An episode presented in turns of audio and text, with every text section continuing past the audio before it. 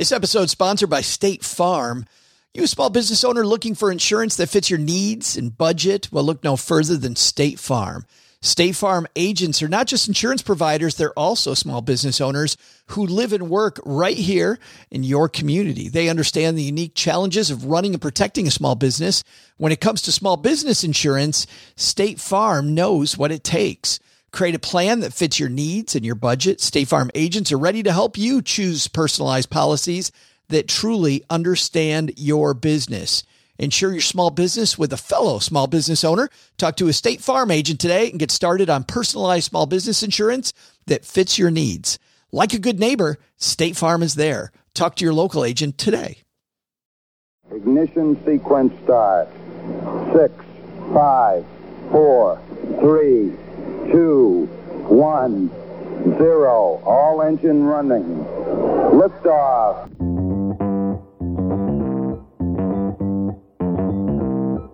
Live from Joe's mom's basement, it's the Stacking Benjamin Show.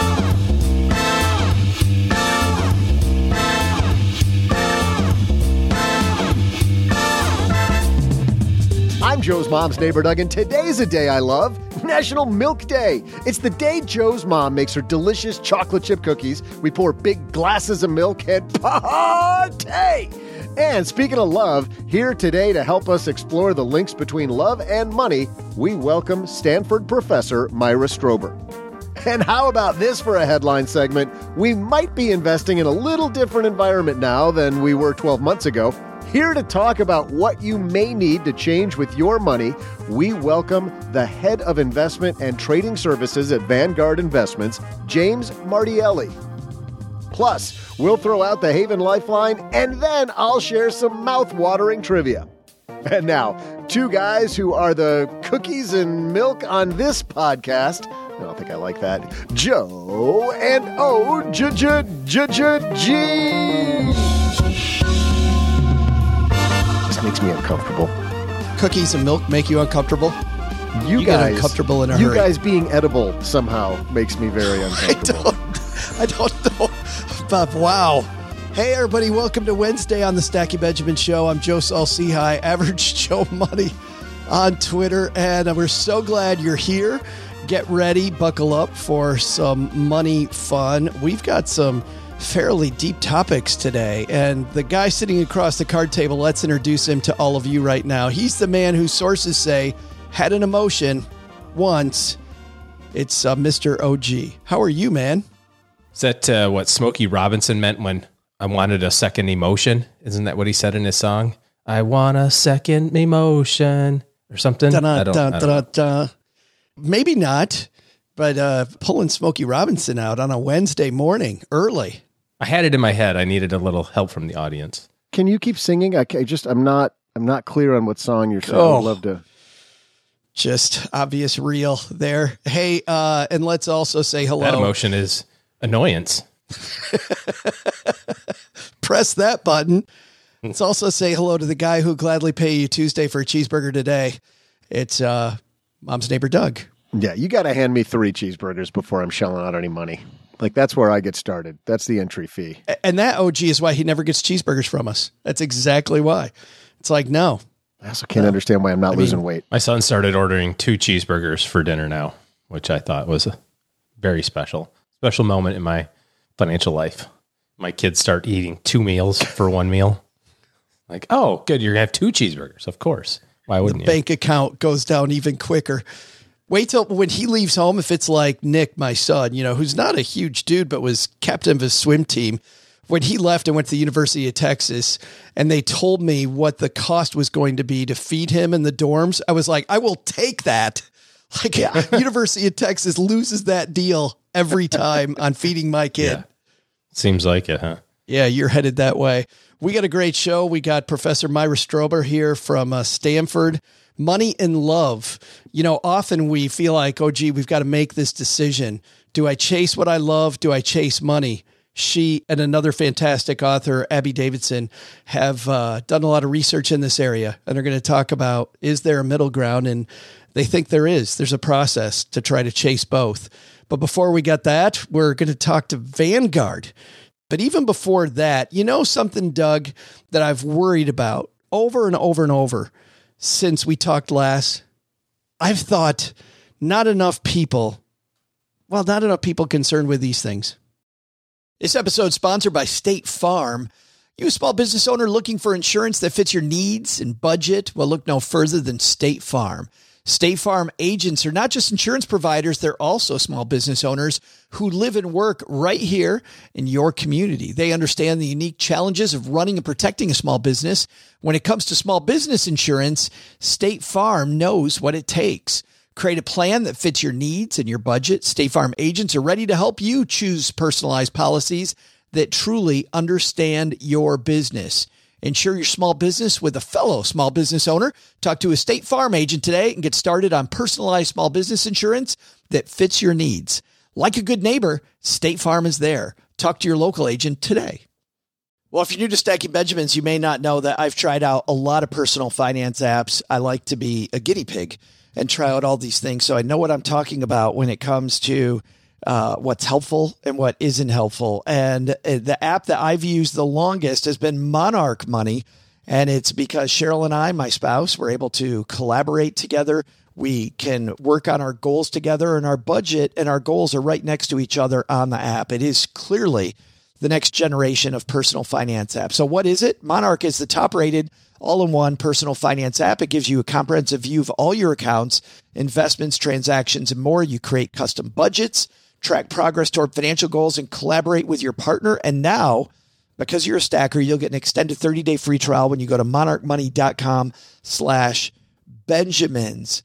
I love the fact that we get to collaborate. I love the fact that it's customizable.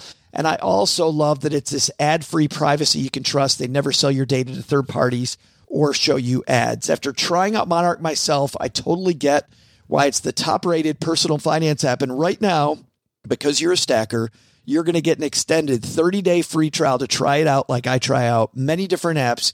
And this one was sticky for me because, well, you'll see when you try out the 30 day free trial. Go to monarchmoney.com slash Benjamins.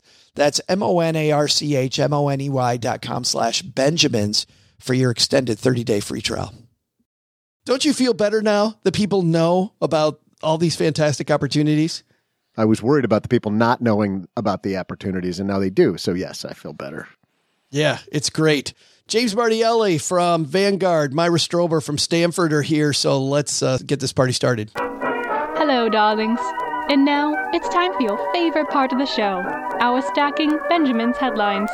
Well, OG, a game that you and I don't play is looking into the crystal ball, but uh, these big mutual fund companies have people on the payroll who do this every year. I mean, it's a new year, new conditions, right, OG? Yep. Same boss, old boss, new boss, same as the old boss, same as the new boss, kind of same deal. Look, yep. Look at OG with all the musical references today. new markets, new opportunities. I asked James Martielli recently from Vanguard on a live recording session on an app called Fireside about what he thought when when their economist at Vanguard look into the crystal ball. What do they think is coming for 2023? And uh, when I asked him that question, I really like the way he started it. Let's listen in. I think it's always good to start off with where we came from, and then we can start looking ahead. So, if you look at for the last 10 ish years or so, inflation was humming along around 2% until summer of 2021 when things started to open up after some of the uh, COVID was uh, a little bit behind us. And you really started to see inflation tick up pretty high. And yeah. in fact, it, it hit, gosh, about 9% if you measure it by, they call it this uh, consumer price index back in June. Now, the good news is it's starting to come down a bit. In fact, we just got another reading this morning uh, where that's a touch over 7%. And if you look at inflation, there's really two main drivers uh, when you're taking a look at it. One is the goods, so it's the things that you buy. And then the other thing is services. So if you're looking at, well, what's what's starting to come down? A lot of it's been the goods section. I'm sure you've seen it filling up your tank of gas. It's yeah. not quite as as expensive. So that's starting to come down. We think in 2023 some of the shelter type of expenses, so rent and, and home, that will start to come down. What's a little bit sticky, as they might say, is um, actually wage inflation is still hasn't really come down on the services side. So that's a that's a long lead up to saying we don't think the uh, the Federal Reserve will get to that two percent target that they're looking to get to long term by the end of 2023. But we do think there's going to be some meaningful progress on lowering inflation. Maybe it's uh, a touch north of that. Maybe it's like a, a three or so by the time we get to the end of the year. That uh, to me, OG overall sounds really good. I like him parsing between goods and services about these basic things, these basic things that we need in our life. The inflation on those largely coming back, uh, floating back down to normal. It seems to me that if you can keep your budget in check, that if Vanguard is right on this one, this could be a good year for a family that's fairly frugal. Or it'll be getting back to normal. Yeah. I mean, after a a year and a half or so of escalating or rising prices. I'll be interested to see how it all kind of plays out because I haven't seen it really happen in the food or energy component, which everybody conveniently points out the CPI. But of course, you know, the government issued price index doesn't include food or energy in, in its calculation, which I don't know about you, but that seems to be a top line item in the budget. It's like housing, food, heat, water, gas for the house. And that number, those numbers specifically, I know you mentioned housing prices coming down or, or housing costs coming down. That's not going to affect people that have a mortgage. Your mortgage is your mortgage, right? Maybe taxes and insurance. Uh, no, but he's he's talking more about the utility bill, about the basic cost of living, those goods, the grocery yeah. store stuff those starting to moderate. I haven't seen it in real life, but maybe maybe it's happening. I mean, meat still seems really expensive. Our electric bill is no less than 3x what it was 3 years ago. It's a little obscene actually. I don't think he's talking about those prices coming down as much as the fact that they skyrocketed and we're seeing them we're seeing them now flatline much more than yeah. what he talked about with wages, right?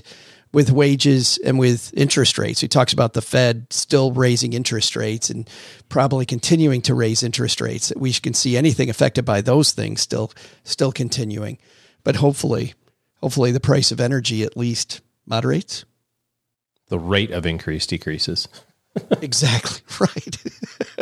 it's decreasing. No, it's still increasing, but it's decreasing at a slower rate, so that's good. you want to see the dogs again or the ponies? Which which do yeah. you want to see? Kind of feels like that a little bit, huh?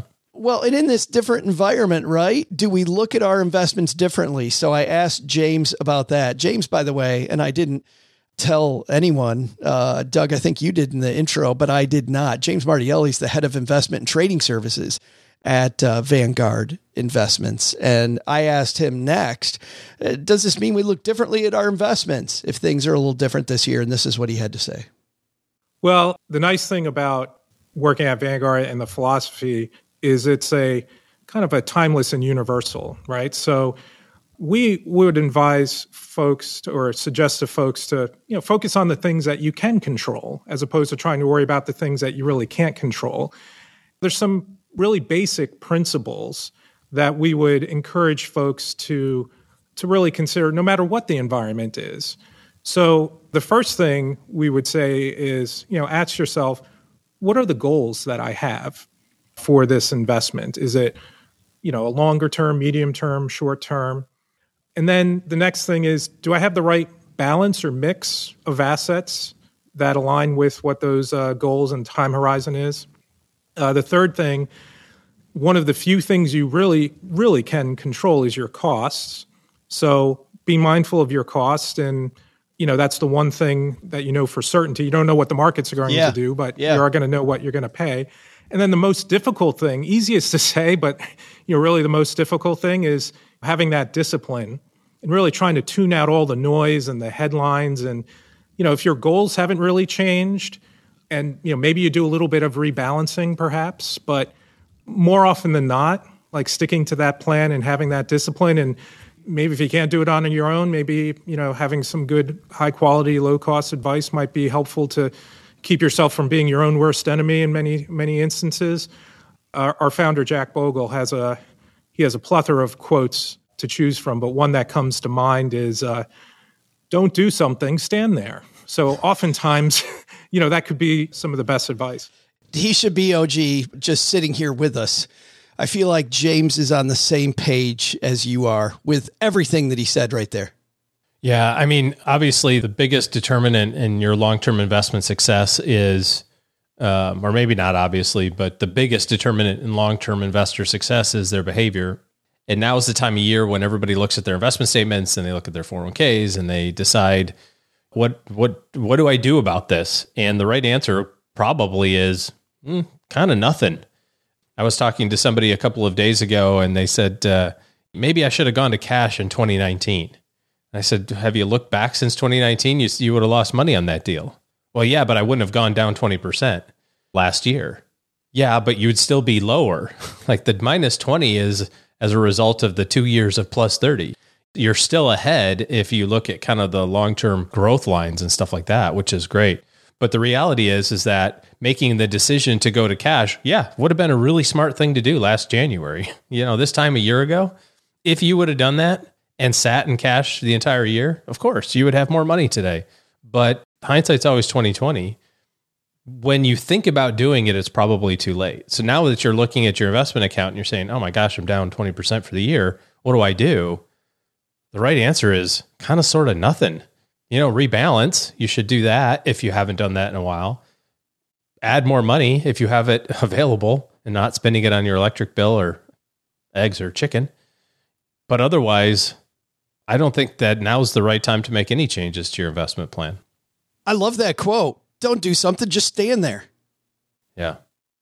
It's fabulous. And how many people listened to the beginning of this discussion thought that, you know, based on all those things James said, that he was going to come up with this new strategy that we need to have, right? I feel like as conditions change, we're always looking, OG, for this new strategy. And there isn't one. Yeah. Everybody wants the the new new thing.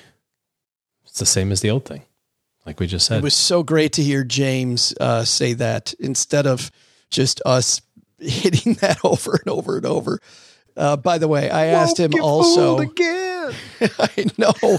I asked him about bonds with interest rates higher. There's some opportunities there. I asked him about this move toward individualized indexing. They bought a company, as you know, OG, that does that. So they're they're also playing that game. We reported a lot on these individual indexes you can build yourself just for you. Asked him questions about those. You can hear his answer on those things on our YouTube channel. We'll have a link in our show notes. But if you go to the Stacking Benjamins YouTube page, you'll see the entire discussion with James. But man, if you just wanted the bullet point, you got it here from OG and James. Different year, same same stuff. I think that's a great takeaway. Coming up next, Myra Strober is a labor economist and professor emerita at Stanford University. She was the founding director of the Stanford Center for Research on Women, first chair of the National Council for Research on Women. She is the co author of a new book where a lot of people are trying to choose between love and money. Which one do I chase? Do I chase that thing that I that I absolutely love but doesn't pay well? Is there a middle ground? Well, she thinks that she's found it we're going to dive into that in just a moment. But as a way to get there, Doug, I think you've got a little trivia for us. Oh, do I have trivia, Joe? Hey there, stackers. I'm Joe's mom's neighbor, Doug. And on today's date in 1787, William Herschel discovered the first two moons of Uranus. Get ahead of me, people. Choke back that joke you're thinking of. It was a huge astronomical event. Lots of money has been spent researching and discovering the stars, but far more has been made writing stories with the names these moons are based on. Books that many have read while sitting on the throne. So that's today's trivia question. Name one of the two authors who wrote the characters whom most of the moons of Uranus, it's just funny, are based on. Got a little extra grunt in you? Name them both. I dare you. I'll be back with the answer right after I go restock Joe's mom's toilet paper roller. She gets so angry.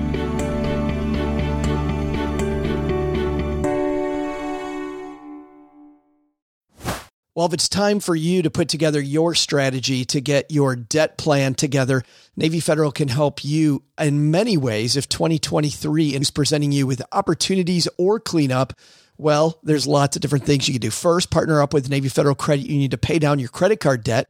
You could get a low intro APR on balance transfers with their Platinum credit card. It's their lowest rate card and it's a great tool to minimize interest while you're paying down debt. Navy Federal can also help you get started on your next home improvement project in 2023. They offer a home equity line of credit with convenient access to funds when you need them at a variable rate. You can also get a fixed rate equity loan that has set monthly payments for large purchases. Consolidating debt with a home equity loan could also streamline and lower your monthly payments. Stackers, start out with your plan and then plug in exactly how you're going to strategically use debt.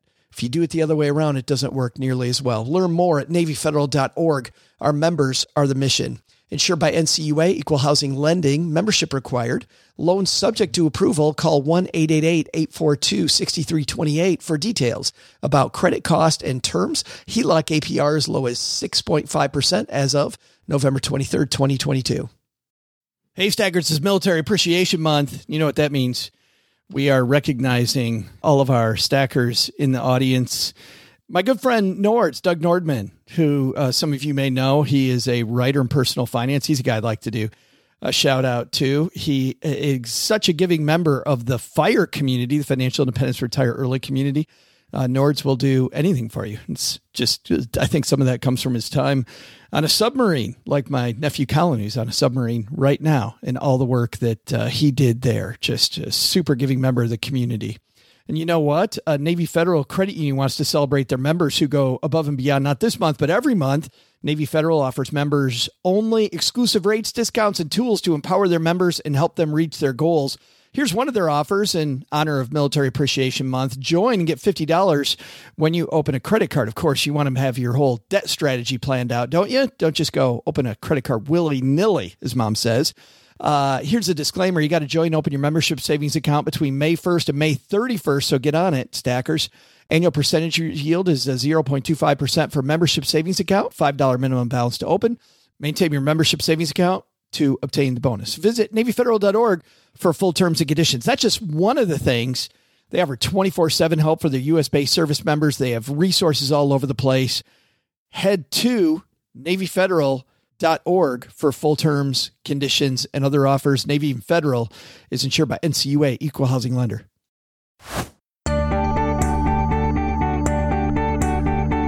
Hey there, stackers. I'm Uranus Inspector and Full Moon Howler, Joe's mom's neighbor, Doug. You're laughing right now. I know you are. You know, talking about full moons reminds me of the time I accidentally caught Joe's mom skinny dipping. The following scene contained graphic violence, nudity, and adult language. Never again. But let's just flush those stories away before this whole show goes in the toilet. Too late. We're here talking about Uranus and the first two moons, like many of the others, named after characters penned by which authors? Well, those first moons were named Oberon and Titania from A Midsummer Night's Dream. Oh, I've had many a Midsummer Night's Dream about two moons, believe me. And this dream was written by a guy named Billy Shakespeare. Well, there are 27 moons in all floating around Uranus, so I guess Uranus is a busy place. It's just, you really can't say that without making a joke, can you? the other author is Alexander Pope. And now, here to help the planets align when it comes to your money and love, let's say hello to Professor Emeritus Myra Strober. And Myra Strober joins us. How are you? I'm very well, thank you. We actually have some rain here in Northern California. Isn't there? There's a song about that, right? That it never rains in. Oh, that's Southern California. It doesn't rain; it pours. Right? Is that the song? I don't know, but we haven't had this kind of rain in a while, so we're all excited. I was going to say maybe needs it. Hey, it's funny because talking about rain, there's plenty of people out there, as you know, that rain tears when they think about having to choose between love or money. And before we dive into this project with you and Abby, I love for the creators out there to hear the origin story of this. Why the two of you and why this topic of love and money? Well, this book was launched at a lunch at the Stanford Business School. I taught a course for, oh gosh, close to 40 years on work and family. And Abby was a student in that course, and she had come back with her husband as a guest speaker in the course. And she uh, emailed me and said she'd like to get together and have lunch. So she came down and we had lunch at this lovely little outdoor restaurant. I had just retired and she was interested in what I was going to do next. And I said, well, now that I'd retired, I wanted to bring the content of this course on work and family to a larger group. As we were talking, I thought she would be an amazing co-author. And so I asked her right then and there, would you like to co-author this book with me? She said she would. So we were off and running. That's the origin story. that is fabulous. Well, and you describe early in the work as well that a lot of your career, speaking about retiring, your career, you had a love and money situation yourself in 1970. Can we talk about that? I think this is a wonderful personal place to start for a lot of our listeners.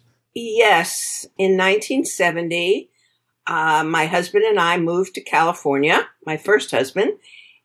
I had been teaching at the University of Maryland happily, but he got a wonderful offer at Stanford uh, that he wanted to take. And we agreed that I would leave the University of Maryland and come to California. So I started looking for a job at Stanford. And in those days, your thesis advisor really had to help you get a job. There was no open job market. And my thesis advisor didn't know anybody at Stanford, but he did know someone at Berkeley. And so I got a job at Berkeley, but it was not a regular faculty job. It was a, as a lecturer. On my first day at Berkeley, I saw two of my former classmates at MIT in the economics PhD program, and they were both assistant professors. So I made an appointment to see the chair of the department and asked him how come these two guys were assistant professors and I was a lowly lecturer. And he said, it's because you live in Palo Alto. And I thought, wow, you learn something new every day. I didn't know. I didn't say this to him. I didn't know you had yeah. to live in Berkeley to be on their regular faculty. So I got in my car and drove home. And I always say I became a feminist on the Bay Bridge because it suddenly hit me that this was ridiculous and that uh, you didn't have to live in Berkeley. Well, I called his office the following morning and they said he was very busy, couldn't see me for several weeks. And finally I got to see him again. And I said, I want to pose the same question that I asked you before. And I'd like a frank answer this time. He said, it's because we don't know what's going to happen to you. I said, what do you mean you don't know what's going to happen to me? I'm not asking you to give me tenure. I'm asking you to put me on the tenure track and in six years we'll all see what happens to me. He said, no, no, we can't do that. I could never sell that to the department. You have an infant and a three year old, and uh, we just don't know what's going to happen to you. So there it was, love and money, right in front of me. and by the way, your course ends up becoming one of the most popular courses out there. I felt like reading it like they had to see the light a little bit at a time, Myra. just just finally see see the light, and you brought them dragging. But you you actually write this. I love this quote.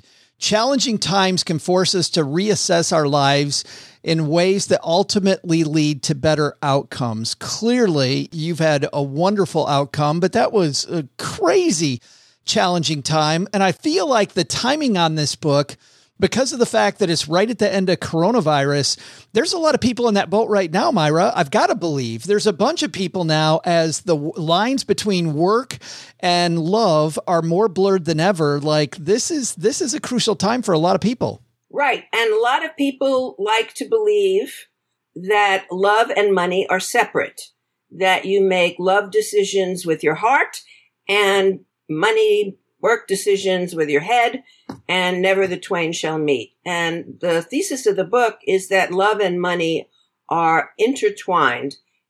You need both your head and your heart to make both kinds of decisions. Well, she's not here to tell her story. Could you tell us Abby's story as well? Because you also kick off the introduction with Abby's story and the introduction of her and this issue.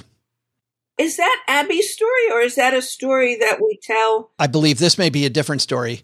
I think we start the book with a woman who has just been admitted to graduate school. We do. This is this is Lauren. You're right. Yeah, you're right. This is Lauren. Lauren, and that's the same time that she gets a proposal from the man that she's been seeing, but he's not willing to think about moving so that she can go to graduate school. And so she has to decide, uh, is she going to accept this proposal or go to graduate school? And, um, that's right. Lauren decides that she's going to go to graduate school. It's very tough when you're in love with someone and they don't see that, uh, your career and your life is to be considered. And so she broke off the engagement and that's the story, Lauren. One thing that's clear from the very beginning, and you mentioned this just a moment ago, Myra, is planning. And we don't think about planning and love in the same sentence, right? Love carries you away. Love, you know, you're enraptured. And yet you say that love is not a fairy tale and money is not a limitation. Explain that because we don't often associate love with planning. I, I don't want in the least to denigrate love.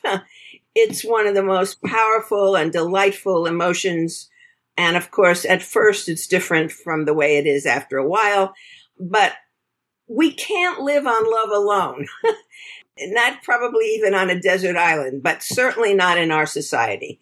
And so what we say in the book is, yes, be in love, enjoy love, but talk to this person about what your life together is going to be like. What is it each of you wants?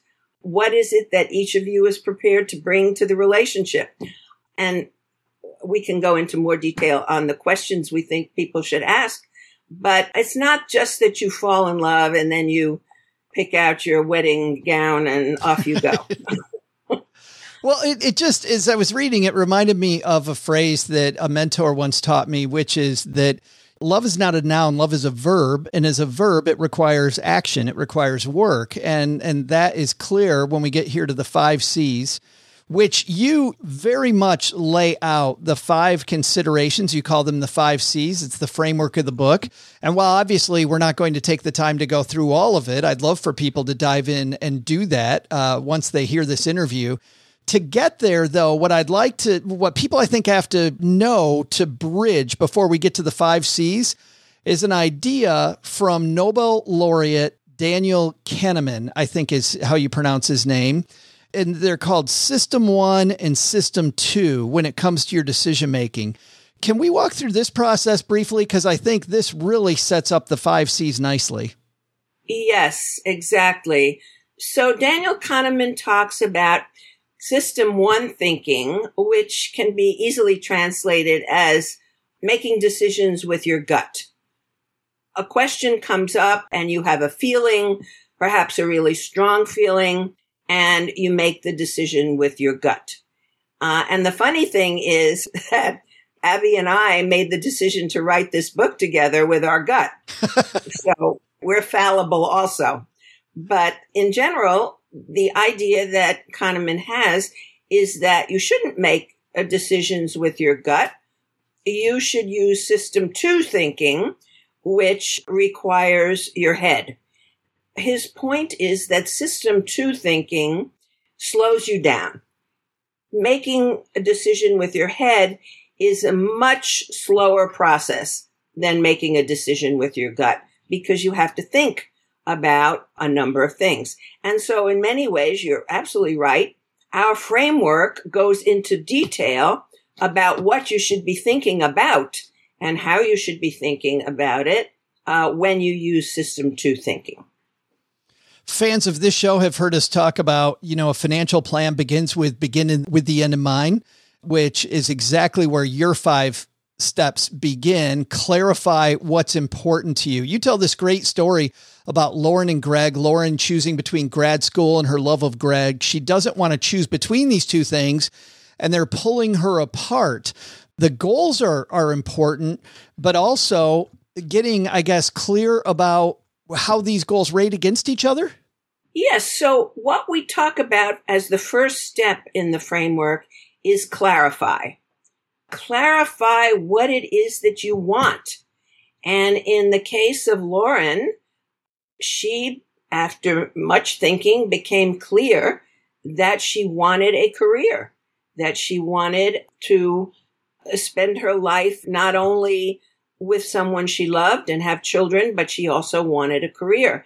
And the more she thought about it, the more this did not seem possible with Greg, because even at step one, stage one, he was not willing to consider her career in their decision making. So in her case, Lauren's case, clarify was relatively easy. She had only herself to consult about this because she already had information from Greg that led her to understand where he was coming from. When you have a couple making a decision, clarify is much more complex because you clarify for yourself. And then, if I may move ahead just a moment to the second step of the framework, which is communicate, you need to communicate that decision to whoever else is involved. And in the course of communicating, the other person has hopefully clarified his or her stance. So each of you have clarified. Now you're communicating. And guess what? My clarification for myself may change, may change a lot after I hear my partner's clarification of what it is he or she wants. So, so this clarify and communicate can go round and round several times before the two of you figure out what your decision is going to be. This is what I love about Lauren and Greg's story, frankly, is that while it doesn't have a happy ending, uh, Myra, for them together, it does have a happy ending for them separately. And sometimes this great communication creates this outcome that maybe doesn't seem happy in the moment, but we're all better off. Well, and that gets us to the last point of our framework, which is look at the consequences. In the long term, their consequences were good for both of them. In the short term, the consequences were very painful for both of them. You know, yeah. to break up a relationship that's been going on for several years that might have resulted in marriage is just extremely painful. And so to be able to say, well, yes, I'm going to go through the short term pain in order to reap the long term rewards is definitely part of decision making. I want to put a little texture on this step one and step two for a moment before we move on, which is your goals you point out are important. And I think there's a, a percentage of our audience that goes, yeah, yeah, yeah, I know what I want. Okay, whatever. Because in my career as a financial planner, that was always, yeah, yeah, this is not, okay, this is the boring. This is super important because you two point out that it's your goals that are important. And often we're dealing with the community's goals for us. And this idea that goals have been made that are truly maybe not my goal, they might be somebody else's goal. Well, I agree. That is really important in the clarification process. That you may think you know what you want, but if you go a little bit deeper, and sometimes you need the help of a therapist or a counselor to do that, uh, you realize that those are not really your goals. Those are the goals that your parents or your aunt and uncle or your teacher somewhere along the line instilled in you. And in fact, if you are honest, you would you would like to get rid of those goals right. and substitute some other goals. So yes, that's part of the clarification process. Are these really my goals? Is this really what I want? I feel like that's the basis of nearly every Hallmark movie people watched back in December, which was, you know, once they got clear about what they wanted, they they then decided not to marry Chad and things were no, I'm kidding. But let's talk about communication here because you also write that, and I think this is important, an important point, and I bet you saw this all through your career. You write communication isn't always polite and calm. Can you talk about that for a moment? It's nice if both parties try to make it calm. And I think it's very important when you are going to communicate something that's potentially life changing to warn the other person that this is what you have in mind and agree on a time and a place to discuss this, which suits you both. I think back to my first marriage and I remember uh, trying to communicate really important things to my first husband after I had finished the dishes and he was sitting and doing some work. And I'd walk into the living room and say, I need to talk with you about this. And he would say, well, you know, just a minute, I got to finish this page. And then he'd finish. And, you know, he had three minutes to talk about something that required three hours. Oh. That's not a good way to go. Oh. And it needs to be in private so that the kids are not, you know, waking up and asking for a drink of water while you're talking. So set it up to be as calm as possible. And then, uh, yeah, the fireworks may erupt. And maybe you'll say, too much fireworks tonight. Let's finish this on Sunday when we go to X. So communication is ongoing. It can be tough. It can be a long process if you both keep clarifying and changing your mind. But that's what life is about. I felt like you and Abby were pilots. And, uh, you know, I was just on a plane recently and they warned us that it, it was going to get a little choppy. And then five minutes later, it was. I think warning people ahead of time that it's okay that this gets a little emotional is fantastic because I believe, you know, if these are big things in your life, of course it's going to be emotional. The third step that you walk through, and this is a big one, this was a big one in my personal life. Consider a broad range of choices. Are you saying that we look too narrowly at first? Yes, I think that very often when these love and money conflicts arise, they get solved by coming up with a solution that none of you thought about before. And one of the examples we give in the book is two people uh, originally from China, both got business degrees, both got fantastic job offers in San Francisco, and then had a baby and realized that they couldn't both uh, be in these jobs, which required a tremendous amount of travel, uh, without having basically a third parent, which they defined as a nanny. So they did extensive nanny searches, including an agency and so on, interviewed a whole bunch of people and decided that none of them would fill the bill. So how are they going to both have these amazing careers and this wonderful new child with no nanny? After much consternation, they realized that the answer to this problem is to move back to Shanghai, where their parents lived, and their parents, when they asked them, were willing to be the child rearers when they were on business trips they asked their company and the company had offices in China and it all worked out. But at the beginning, had they not broadened their horizons and looked at choices that they hadn't considered, they would have been stuck in this, you know, how are we going to do this question? it's so powerful. It was powerful in my own life.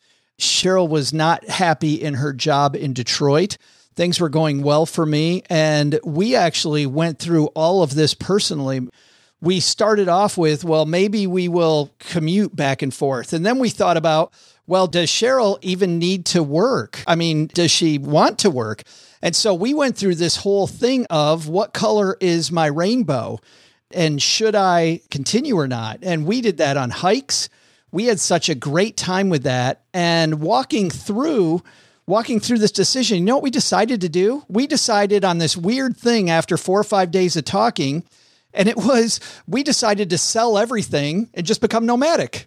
And that's not actually what happened, but I d- it definitely resonated with me when I was reading your story to not take these first few things and just stop there to really almost I feel like taking out the whiteboard and really thinking about all the possibilities and giving it some time. So that book, what color? I think it's what color is your parachute? right. right. Well, well, that well, that's kind of what it felt like at the time. Like we should have had "What color is your parachute?" Yeah. Yeah. So I remember that book was very valuable in clarifying what it is you want. Just going through all of those. Uh, step four: check in with friends, family, and other resources. Just like I mentioned earlier, maybe having that whiteboard out and looking at all the different options, like your uh, story about the people that moved to Shanghai or my personal story. This one seems very important because you might learn things that you didn't know were on the table. Yes. The only caveat here is choose carefully the persons that you check in with. Oh, so good, good, good tip. yeah. yeah, you know, let me put in a plug for financial advisors here because I think that a lot of people feel, oh, I can do this myself. You know, I can figure out when I should retire by going to some website and figuring it all out. And eh, you need to check in with experts about about your retirement funds and are they adequate and how should they be invested and so on. So you need experts, but then you also need friends and family, but you need the right ones. Checking in can give you all sorts of ideas in terms of broadening your horizons, in terms of deciding whether you're on the right path. Suppose you're thinking about marrying someone and you want to know if a trusted friend thinks that this is the right person for you. This is a friend who knows you well. Introduce the person to that friend and see what they have to say. You know, you don't necessarily have to take their advice, but it's good to know if people think that uh, you're on the right path or on the wrong path. So I think checking in is a critical part of making decisions. It's it's funny. It reminds me of uh, Walt Disney, who used to uh, dress up in disguise and ask people in lines for attractions what they thought of Disney, and he got he got some really unfiltered responses when he did that. yeah, it's like sending a draft of an article to people who write back and say, "Really." this is what you want to and then, of course, step five is explore likely consequences. And I love how, for me, Myra, this is a lot like the business world. You know, we're thinking about uh, uh, this almost as if we're a business. You talk about businesses now have what's called a pre mortem. And this is very much like what businesses do. Yes. You know, I think this is so important in retirement decisions. Think about the consequences of you retiring. What are you going to be doing every day when you're retired? Do you have a plan? Are you just going to let it flow? Does that work for you? You know, lots of people retire because they have a specific thing to do. Other people say they'll figure it out after they retire, and some of them do. But thinking about what it is you're going to do and, and how you're going to finance that is really critical the book is uh, it's just an amazing project. It's called money and love an intelligent roadmap for life's biggest decisions. It is definitely a thoughtful look at love and money and about how you truly can meld the two of these. And i imagine it was available everywhere yesterday. Exactly Thank you so much for including us in this discussion. And man, as a lead up to Valentine's Day, I think getting all this right is just a beautiful thing. Thank you so much. Thank you. Hey, I'm Mr. Wow. And I'm Mrs. Wow from Waffles on Wednesday. And when we're not eating waffles, we're stacking Benjamins. Big thanks to Dr. Strober for hanging out with us. And uh, oh, gee, the, the only show on earth that can take a Stanford professor and introduce it with some toilet humor. Uranus jokes. Just not. Gotta love it. Something not right about that writing. But there is a middle ground. I'm glad to hear where where you decide which you're going to chase and how you're going to chase them. But I love this idea that it's all about communication, OG. Whoever your life partners are or you think they might be, the more you communicate about your goals, the easier some of these tough decisions are going to be because you don't necessarily have to choose if you're going to go chase somebody else's dream or chase your own dream. The more you communicate, it appears like the solution always appears. Well, you're putting it out there for everybody to kind of help move you in the direction of the things that you want to do. And when, when you have more people rowing in the same direction, it's obviously going to, going to help, even if it's subconsciously, which is a whole nother level of all of this, I think. So yeah, you should, you should let everybody know what you want to do. You know, I'm glad you brought that up because there's a great quote that says the same brain that got you into this mess is not going to get you out of it, right? Mm-hmm. It takes a different brain and surrounding yourself with smart people. I mean, I feel like a theme that we've had so far in the month of January has been around better decision making. Let's not be overcommitted. Let's not have to decide between love and money. Let's put a plan in place. I feel like making better decisions means in 2023 maybe doing a better job with your board of directors. Like who's who are the people that you're surrounding yourself with to make these decisions?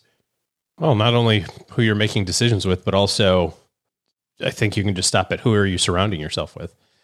If you're kind of stuck you kind of have to look at uh, look at your supporting cast a little bit. And there's some truth to the saying that you know you're the average of the five people you hang out with the most so when I feel like I'm getting dragged down a whole bunch, I try to record a little less and, you know. Oh, wow. Oh, I just got that.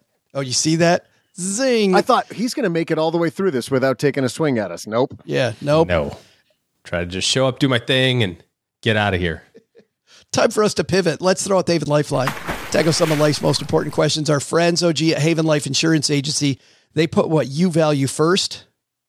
Oh, let's see here probably the um, copious amounts of mai tais that I'm enjoying on the beach this week. Another flex, just a fantastic flex to the fun that you're going to have. I'm just having fun. As as people are listening to this, are you in the are you in the Caribbean yet? As people are listening to this, yes.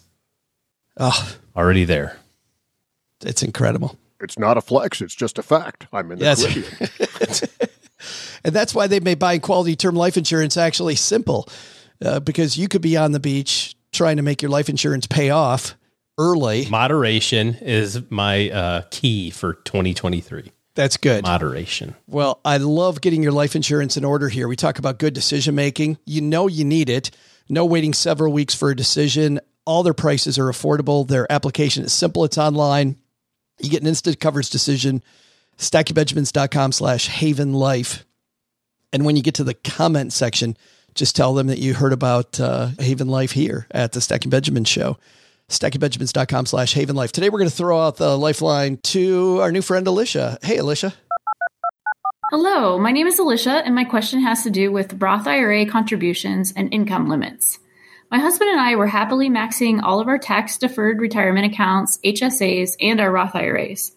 I picked up an adjunct professor gig last summer and it pushed us over the income limits.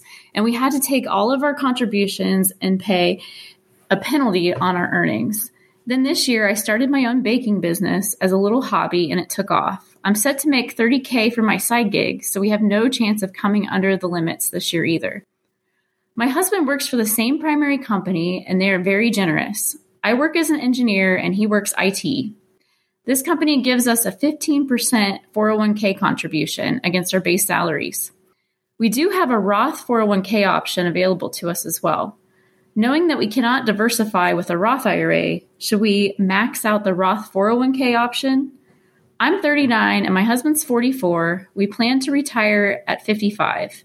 We can access our 401k without penalty as long as we retire from the company at or after 55. We expect our income to be less at retirement, but of course, no one knows what tax rates will be. After 55, I plan to continue my baking business and teach, or who knows, maybe I'll move on to some other venture.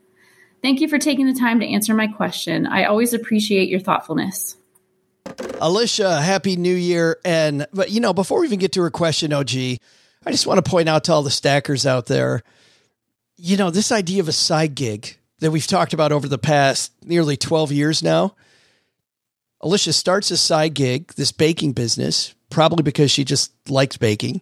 And it turns into something that creates $30,000 of additional income, likes teaching, becomes an adjunct professor. Oh, by the way, my full time job, I'm, I'm, an engineer. I got, don't get me wrong, on one thing, she's juggling a lot. But on the other side, you see people that say, I don't know where the opportunities are.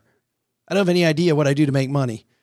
Look at what Alicia. Do things doing. you like. Yeah, fabulous. It's like literally the the guidebook of E Myth. Wasn't the E Myth person a uh, pie baker? Fantastic. I knew it. Yes. No, I was just tying it to the thing. Yes. To the uh, absolutely the actual storyline. Well, Doug's upset because on his Stacking Benjamins bingo board, he doesn't have that one that square this year, and we've already midway through the first month checked that box. But yes, if you haven't read the E Myth, um, which is how to create a business that succeeds. You, you need to get out there and read it. I'm gonna start quoting different business books for Doug's purposes, just to just to let's tackle with him a little bit throughout the year. Well, it kind of reminds me of the goal, really, the book, The Goal. Here it is. or maybe it's the One Minute Manager yeah. Meets the monkey. That's my favorite one. Meets the monkey. Yes, there you go. One Minute Manager that, meets that's the monkey. an old school. One. Learned a lot from that one. Can we get on with this? Who moved my cheese? Who moved Doug's cheese? That's what we got to ask. Who moved Doug's cheese? My cheeseburger. All right. Oh, gee, what exactly should Alicia do if she's uh, topped out in all these areas? Well, I think that uh, I really like Ed Slott's advice, which is pay the taxes today while you have the money. We don't know what tax rates are going to look like in the future, but if you take a look at the trajectory of spending and consumption, it stands to reason that tax rates are not going to go probably lower. And even if they did, one of the things I think that people make mistakes on when they think about their living expenses in the future is they assume that they flatline. And you say, well, I'm not planning on spending any more money in retirement than I do today. Okay, cool. But in retirement, which is 20 years away, that number is 2x what you're spending today just to like buy the same amount of stuff. So you're already doubling your income. And we've known that the IRS is not really keen on having real gigantic inflation adjustments in their brackets based on previous history. So there's a very real chance that your lifestyle will remain the same. You'll buy the same amount of eggs and milk and so on and so forth and do the same travel, but your tax bracket will be different because the IRS may not adjust the bracket to account for the fact that inflation has doubled your lifestyle or doubled your uh, income over that 20 year period. So I'm with Ed Slott on this. If you have the opportunity to pay taxes today and you can do it, then I would 100% do it. On top of the fact that you're getting a 15% match in your 401k, which is by all accounts gigantic, assuming that you make any reasonable income, that which I'm sure you do, that's another almost probably full 401k contribution that's going on the pre-tax side of things. The new Secure Act that we talked about on Monday allows you to pick to have your employer contributions go to the Roth. Now that's not it's not open yet. That's going to take a, a, few years to to get set up, but that would be another opportunity for you to have more money that's taxed today versus taxed in the future. So yeah, I would 100% if you can from a tax standpoint consider the Roth IRA component or Roth 401k side of your investment. If you're right on that that edge of that tax bracket, so this is I think when tax planning really comes into play if you're right on the edge of that tax bracket, maybe put some of your money pre-tax so you kind of are a little bit more tactical in your tax strategy than just dumping it all in one or the other. The other thing that you can do is if your company is super generous with their 401k match, check to see whether or not they allow you to do after maximum contributions. So some companies allow you to put money in after you reach the maximum. This year's $22,500. So after you put in 22.5, and you're under the age of 50, some companies say, well, yeah, you can put more money in. It's just you don't get any tax benefits on that. That allows you to contribute more money. And by way of conversion, you can move that into your Roth later this year. So that's affectionately known as the mega backdoor Roth IRA. So you can look at that as well. So there's a couple of different ways if you have extra money. And then finally, I would say it's not all that bad to have non qualified brokerage account money. It gives you a ton of flexibility before you're 55 you can get your money out of your retirement plan anytime you want without penalty. You don't have to wait till 55. It's not a magic number. You could retire at 47 if you want. You just have to follow different rules. the more money that you have in different buckets that have different tax strategies assigned to them, the more flexibility you have later on down the line. So you don't have to be in despair that you don't have a specific retirement account because you make too much. Just put it in a regular account. Move on. What was the name of the guy that discovered those uh, two moons again, Doug? The first two moons? William Herschel. Yeah. Do you think that William Herschel, as a scientific researcher, used the mega backdoor Roth IRA? I almost said, Joe, that's ridiculous. That didn't exist back in 1787. And then I realized the subtlety of your sophisticated humor. Yep. Just next level, next level. I just, I don't know. Sorry. Had just, to do it. It was right there. I mean, if we're celebrating the first two moons of Uranus, I think that we need to talk about that. And then the mega backdoor Roth IRA at the same time was just a little much. It's just a little, little much. All right. Alicia, sorry for that ending. It was going so well on OG's end and I completely wrecked it. You know what? For being a good sport and hanging in there with us, we're going to send you a greatest money show on earth t-shirt that you can brag to all your friends about that you own. We're actually send you a code and you can pick out your own from among them.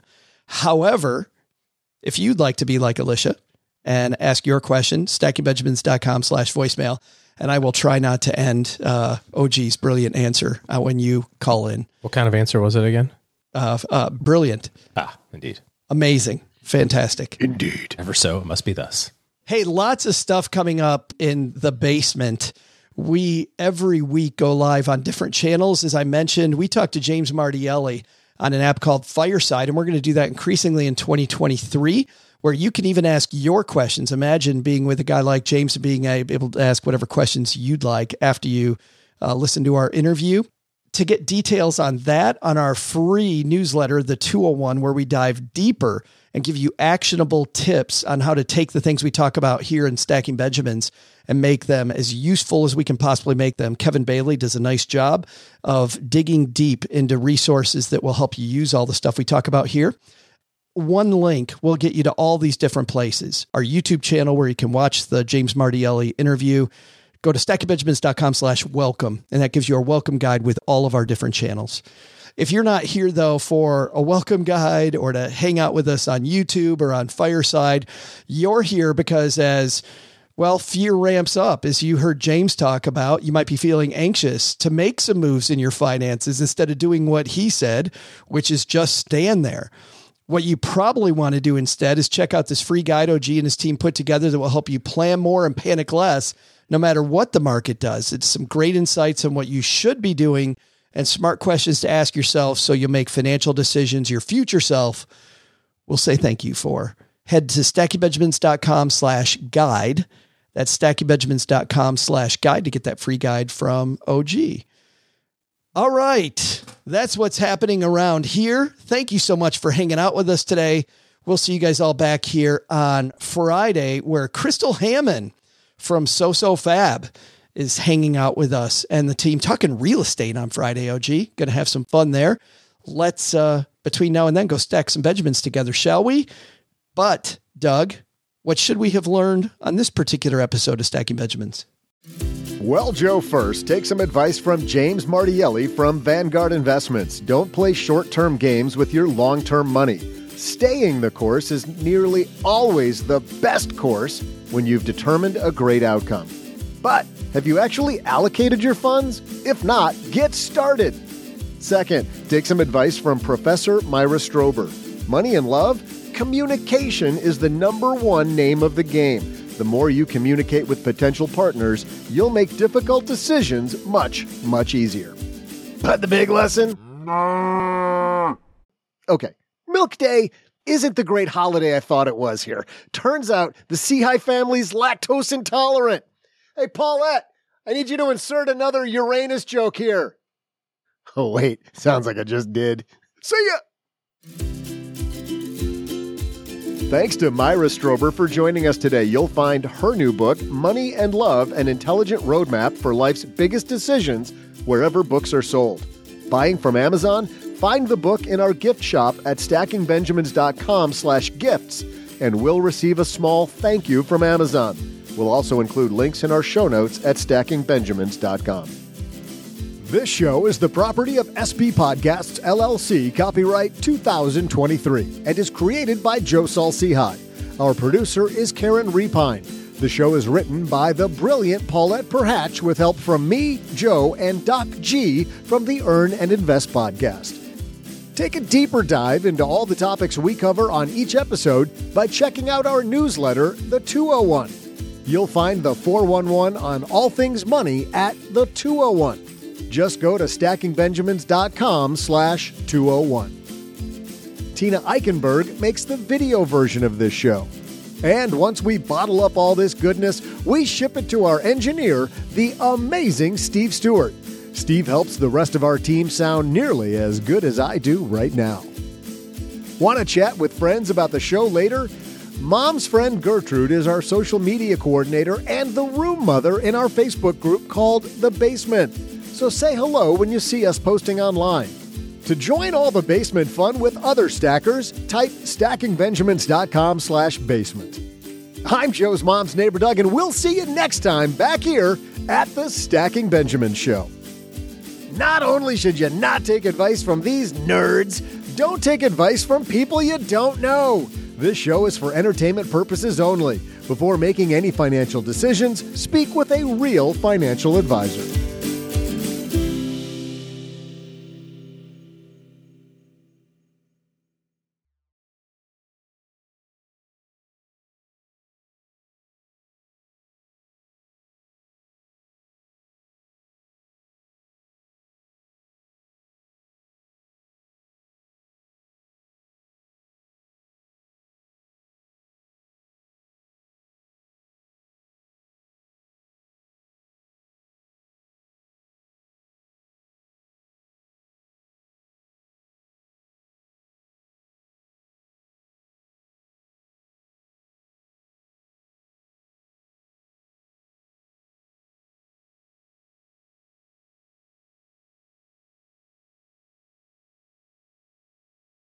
I do have a note here that I of things that we watched over the last whatever Oh, three you made four a weeks. diary. I did. Well, let's let's explore Doug's diary. No. Dear diary. So we tried. Was it trouble with Fleischman? No, whatever. Yeah. Fleischman's in trouble. So Uh, Fleischman's in trouble. it sort of gets depressing, and I, you know, I don't like. Here's Here's depressing in episode one. yeah, and this is probably a little too revealing, but I don't like sitting with my wife watching shows where marriages are in trouble, or you know, the guy, the husband, is doing something so like wrong. elbowing her, going, "Yeah, am I right?" Yeah, and the guy is just like doing something so wrong that I'm worried my wife is sitting there thinking, is my husband doing those things or thinking those things? Like, I don't, I just don't need that because everything's awesome and I don't need to have the little chink in the armor there that makes her start thinking. So I didn't like Fleischman's in trouble. Um, what? You got something to say there, OG? No. Me neither, by the way. You don't like doing that either? No. But we watched, or we, we actually haven't finished yet, but I will say what is remarkably good, high drama, but remarkably good is Under the Banner of Heaven. We're watching it on Hulu. It's an FX show. Came out this year, but earlier this year. Doesn't ring a bell? No. True story about murders, plural, in Utah by the Mormons. It was a book written by Jon Krakauer, who has done some great sort of real life drama books, you know, the Mount Everest and Into Thin the, Air, yeah. Into Thin Air and Into, Into the thin Wild. air.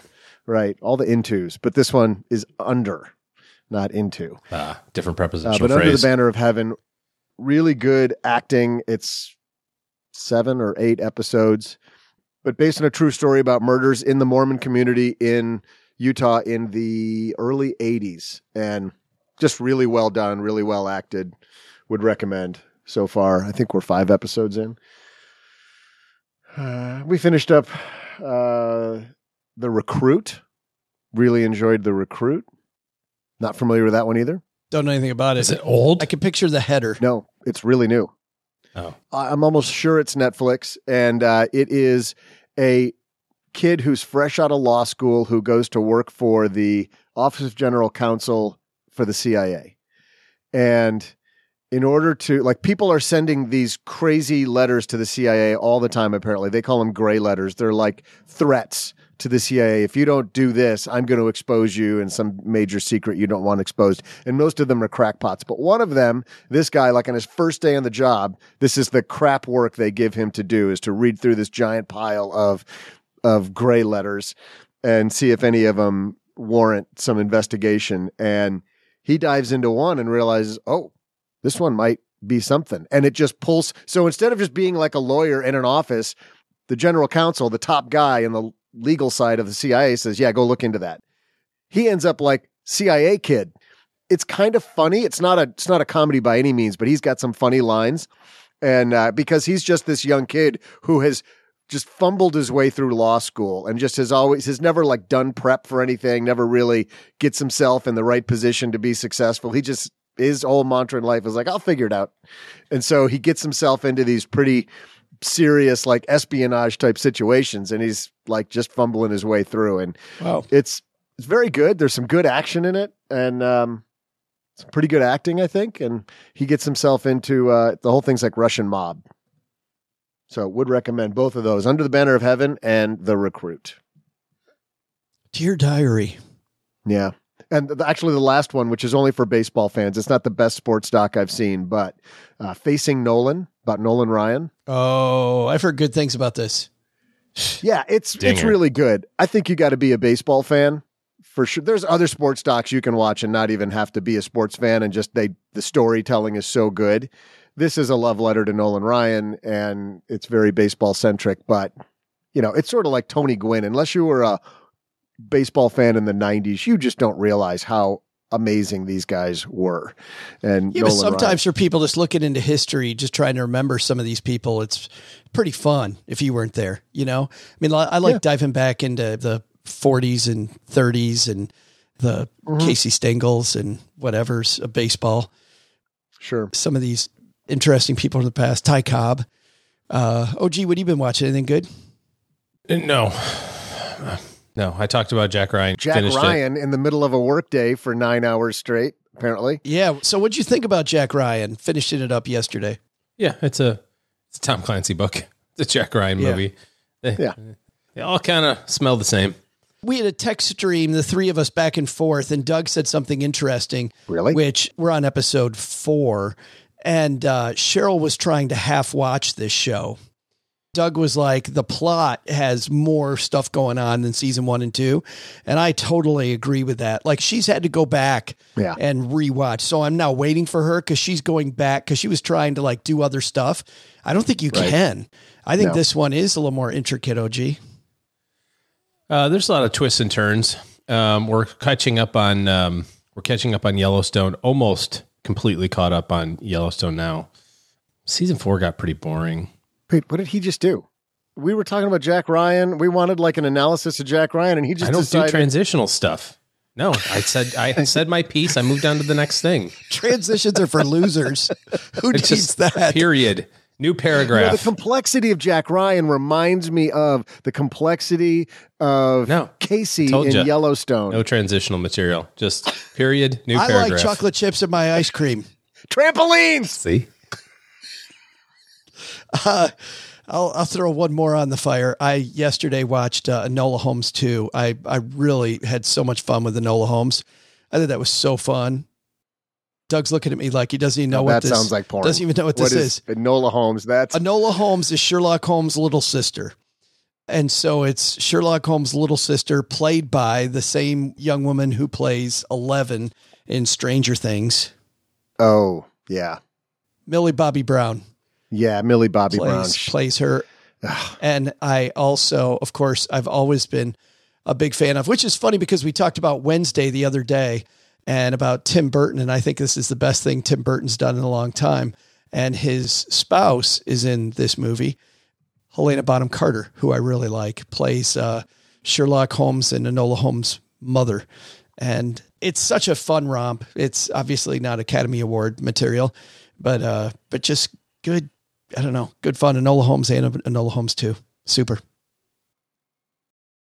Well, Stackers, the show is over, but the party is just beginning here. You know why? Because it's Military Appreciation Month, and we are giving out shout outs to all of our friends who have served in the military. And let's point uh, the finger right here at our good friend OG, who spent time in the military. And of course, we know what a giver he is, even when he pretends like he's being uh, Mr. Surly.